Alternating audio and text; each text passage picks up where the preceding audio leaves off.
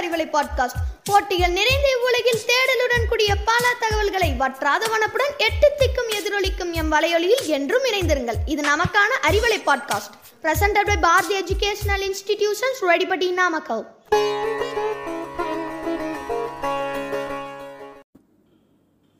லஞ்சம் தவிர்த்து நெஞ்சம் நிமிர்த்து என்ற கொள்கைக்கு சொந்தக்காரர் இவர். If you have the power use it for the poor என்பதை தனது வாழ்வியல் தத்துவமாக கொண்டவர். நீதிக்கும் நேர்மைக்கும் பரிசா இருபத்தி நாலு பணியிடை மாற்றங்களை பெற்றாரு.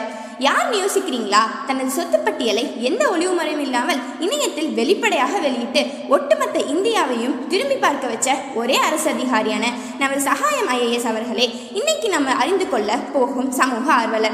இது உங்கள் அறிவலை பாட்காஸ்ட் நான் உங்கள் விவேகா. பாரதி வித்யாலயா மெட்ரிக் மேல்நிலைப்பள்ளி இரட்டிப்படி நாமக்கல் புதுக்கோட்டை மாவட்டத்தில் இருக்கும் பெருஞ்சனை கிராமத்தில் ஆயிரத்தி தொள்ளாயிரத்தி அறுபத்தி நாலாம் ஆண்டு ஜூலை மாதம் மூன்றாம் தேதி பிறந்தார் சகாயம் அவர்கள். பெருஞ்சனை கிராமத்தில் பள்ளி படிப்பு புதுக்கோட்டையில் பட்டப்படிப்பு சென்னையில் முதுகலை பட்டப்படிப்பு மற்றும் சட்டப்படிப்பு என முடித்த பிறகு இந்திய ஆட்சி பணி அதிகாரியாக தேர்வானார். சகாயம் ஐஏஎஸ் அவர்கள் ஒரு அரசு அதிகாரி தானே இதில் என்ன ஸ்பெஷல்? இவர் எப்படி சமூக ஆர்வலர் ஆவார்னு யோசிக்கிறீங்களா?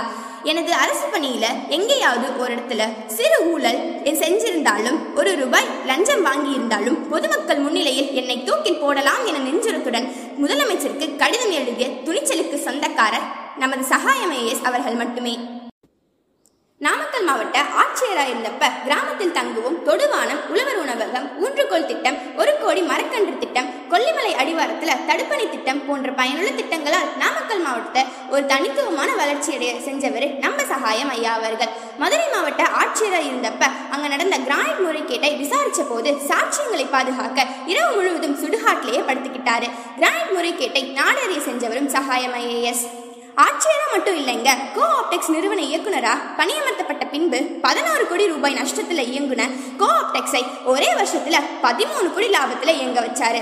வேட்டி தினம்ன்ற புத்தம்புதிய திட்டத்தை கொண்டு வந்து லட்சக்கணக்கான நெசவாளர்களோட வாழ்க்கைக்கு புத்துயிர் கொடுத்தவரும் நம்ம சகாயம் ஐஏஎஸ் அவர்கள் தான் அது மட்டுமா சென்னை டிஆர்ஓவாக இருந்தப்ப பிரபல ஹோட்டல் நிறுவனம் ஆக்கிரமிச்ச நாற்பத்தெட்டு கோடி மதிப்புள்ள நிலத்தை அதிரடியா மீட்டாரு அதே மாதிரி ஐநூறு கோடி மதிப்புள்ள பல்வேறு ஆக்கிரமிப்புகள் நமது சகாயம் ஐயா அவர்களால் அரசின் வசம் வந்துச்சு. இப்படி எந்த துறைக்கு பணியமர்த்தப்பட்டாலும் அங்க ஊழலும் லஞ்சமும் இல்லாமல் வெறும் அரசு அதிகாரியா மட்டும் செயல்படாமல் மக்களுக்கான மக்கள் நலத்திற்கான அதிகாரியா செயல்பட்டாரு.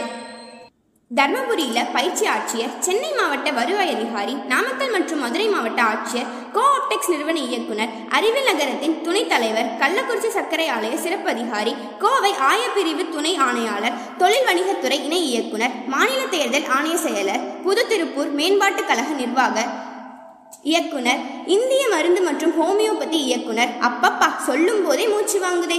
இத்தனை பணிமாறுதல்லையும் தன்னோட ஒவ்வொரு பணியையும் ஆகச்சிறந்த பொறுப்புணர்வோடு செஞ்சு பணிமாறுதலுக்கே டஃப் கொடுத்தவர் நம்ம சகாயம் ஐஏஎஸ் தான்.